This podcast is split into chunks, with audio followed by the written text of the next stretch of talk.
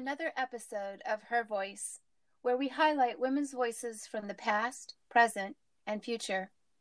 Today, I have joining with me Juliana and Grace to discuss a voice from the past, Virginia Woolf.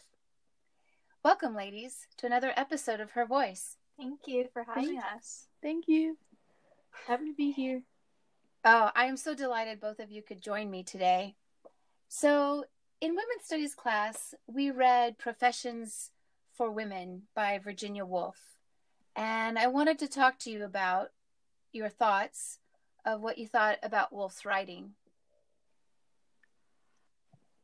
Yeah, so I- I thought the writing for her, I understood that for this time it was really bold of her to speak out like this and kind of call out the population, both men and women, for kind of how they're treating each other, more so how women are being treated in certain professions.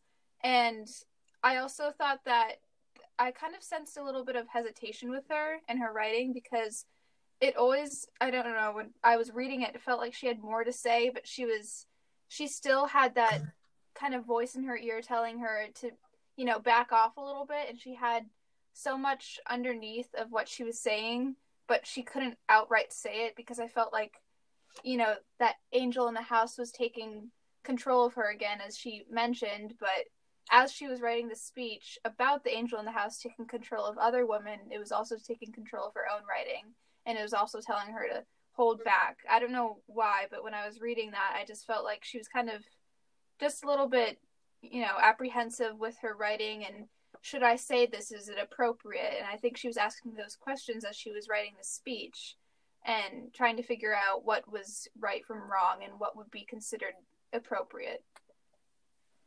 I I definitely see that in the way that she even talks about herself as a writer and she she says she almost like self-deprecates and when she talks about how she bought a cat with the money instead of doing something more important even though it's just what she wanted.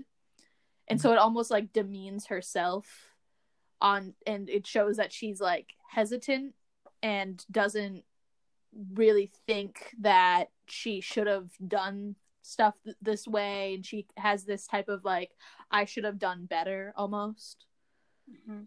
and I I personally also think just her writing in this all the time has is really beautiful but I just noticed more when I was reading it this time that her word choice is always just really nice and eloquent and bold and beautiful So, you said word choice. What words kind of resonated with you? Like, what word choices did you really, you know, take in? Uh, I think certain words that she uses, she uses looming and like words, very descriptive words that can really like give you a lot to think about. And um, I definitely think where she's talking about the, the her angel in the house speech, she when she's wrapping it up, she really uses she uses phrases like she died hard her fictitious nature was of great assistance to her which i think is just like really intense and i i thought it really resonated with me well I also agreed with that. Um, when she uses the imagery, when she's talking about the angel in the house, and also the fact that she was, no matter how many times she tried to kill her, she was still there. When she was talking about murdering the angel, she really just, like, I loved her word choice with that because it was so bold, and also for the time, it was masculine to talk about, you know, things like death and violence. And here she was, a woman talking about strangling this person to death and flinging an ink pot at her and killing her. And I really liked that because it just kind of came out saying that women can write as much as men can in certain topics. Mhm. That's that's a, an interesting point. So, out of you know, kind of looking at we talking about word choice. What what about her ideas? I mean, what ideas resonated with you? I definitely think that her ideas of like what a woman's place was in professions at a time was very relatable almost. And talking about like there's only so many subsets a woman can really achieve in and how easy it is for a woman to start writing because of how cheap it was basically. She opens with that and I think that idea really like stuck with me because there's really a there's a forced place where it's like these are women jobs and these are men jobs like how today even though it wasn't like this for a long time in the grand scheme of things people are like a teaching is for women and like war is for men and like these are the things that we have but she's even talking about it from this point of view where it's like writing is easy for both men and women to do and that's why women do it a lot Mm-hmm. Yeah, it was a it was a profession that it was acceptable for women to do. Um, however, we do know that sometimes women had to use uh, different names when they were in their writing, um, because you know they had to use a different name, or sometimes they used a male name so that they could even get published. Yeah. Um, but by that time she came along, uh, women had a little bit more freedom in the writing world and so she was able to have a little bit more um, you're right freedom to print what she thought. Yeah. Um, however she does hesitate um, and she does show that when she's analyzing males a male's you know a man's work um, how she is wrestling with well how honest can i be? Yeah. Um, you know, and can I tell a man, can I be honest with my with true thoughts and true opinions without offending or without hurting my reputation, I think is how I interpret it as well. Mm-hmm. So it's sort of kind of that balancing act of um, if I say what I really think, I could possibly, it could possibly uh, be a come back at me in a negative way yeah. uh, and uh, you know she's balancing that out like how much um, i'm i'm getting to participate in this field but uh, maybe if i cross the line i might get kicked out or mm-hmm. i might lose my reputation and so it's it's really interesting to kind of hear her balance that that out a little bit Right. And when you talk about um, women being in that profession of writing, and at that time especially, there were so many authors, like you said, that women author- authors that went under like a male's name, such as I know Charlotte Brontë under a male's name when she was writing Jane Eyre, and Jane Austen also went under a male's name for some quite time. Mm-hmm.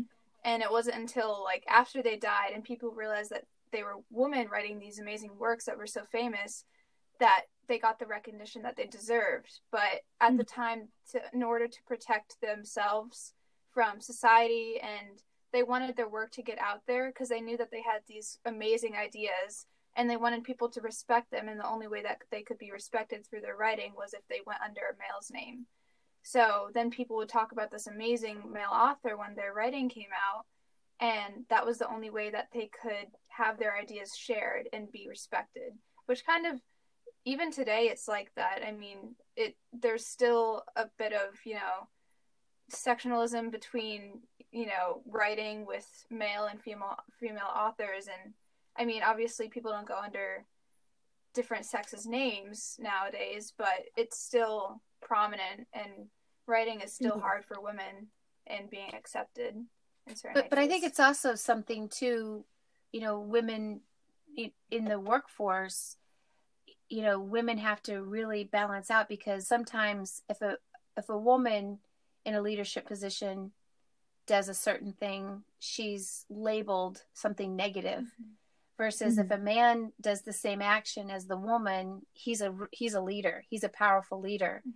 so i think women still have to walk that line of you know what's acceptable for a woman uh, is not or what's what's acceptable for a man is not acceptable for a woman and i think that she's talking about that. Mm-hmm. And I think that women still deal with that today. I don't know. That's that was my that's my take on Yeah. it.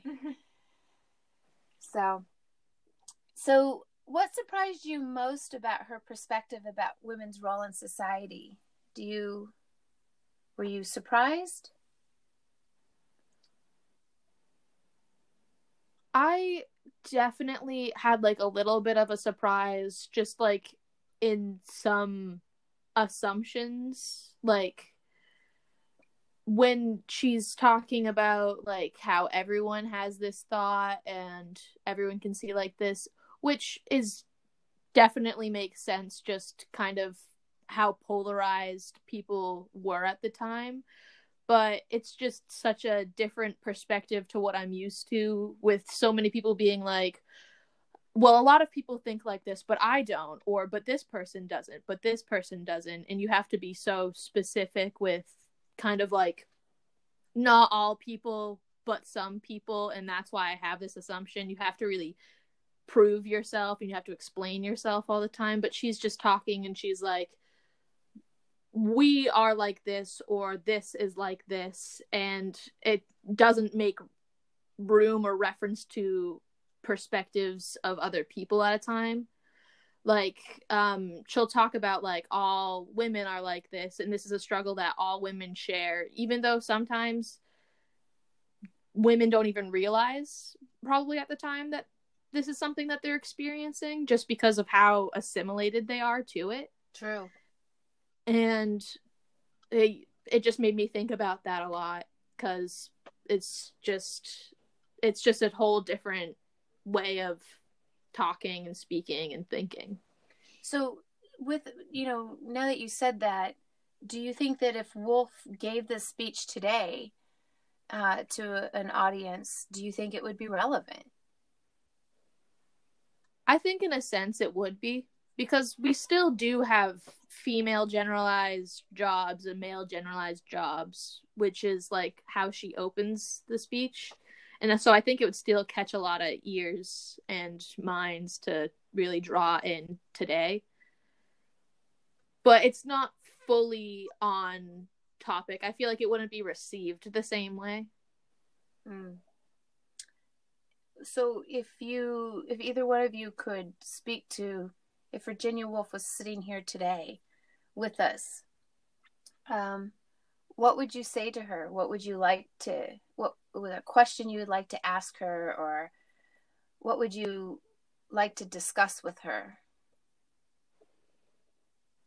I think I'd like to ask her a lot about what she thinks of women in professions today and if she sees obviously we have more improvement but what she sees could be done better and what would be a better resolution for us to kind of make us more equal in a sense of you know the workforce and everything like you were saying earlier with how women are perceived in CEO positions whereas how men are perceived in CEO positions because if a woman is you know a leader and she's aggressive then she's going to be seen as you know bossy and some you know words that aren't necessarily going to be used for a man whereas if a man is aggressive in the ceo position then he's going to be seen as this tiger and this warrior who's really leading the company on and doing great things for the company. And i just kind of ask her and discuss with her what maybe could be a solution for both sides for us to have this to just level out in the workforce these ideas and stereotypes that go through people's minds initially even if we aren't trying to and we're just we're not thinking about it how we can kind of for the following generations for us to make us more kind and compassionate and you know level-headed with each other Mm-hmm. I definitely would want to ask her how she feels about like programs like STEM and a lot of areas where it's more male dominated, but women are kind of like breaking through now. Just to talk to her about that, start a discussion, see how she feels. Yeah. See, like, hey, what what's what what is your uh if you were to give any advice to these young females who are entering a very male dominated field, what would you what would you recommend? Yeah. Yeah. Well, thank you, ladies, for joining me today. Thank you. This was fun. Thank you. Thank you for having me. And I really enjoyed having this discussion with you about Virginia Woolf. And I thank you, everyone else, for joining us on Her Voice. And we look forward to having these kinds of conversations, talking about women's voices from the past, the present, and the future. Thank you. And we look forward to the next episode on Her Voice.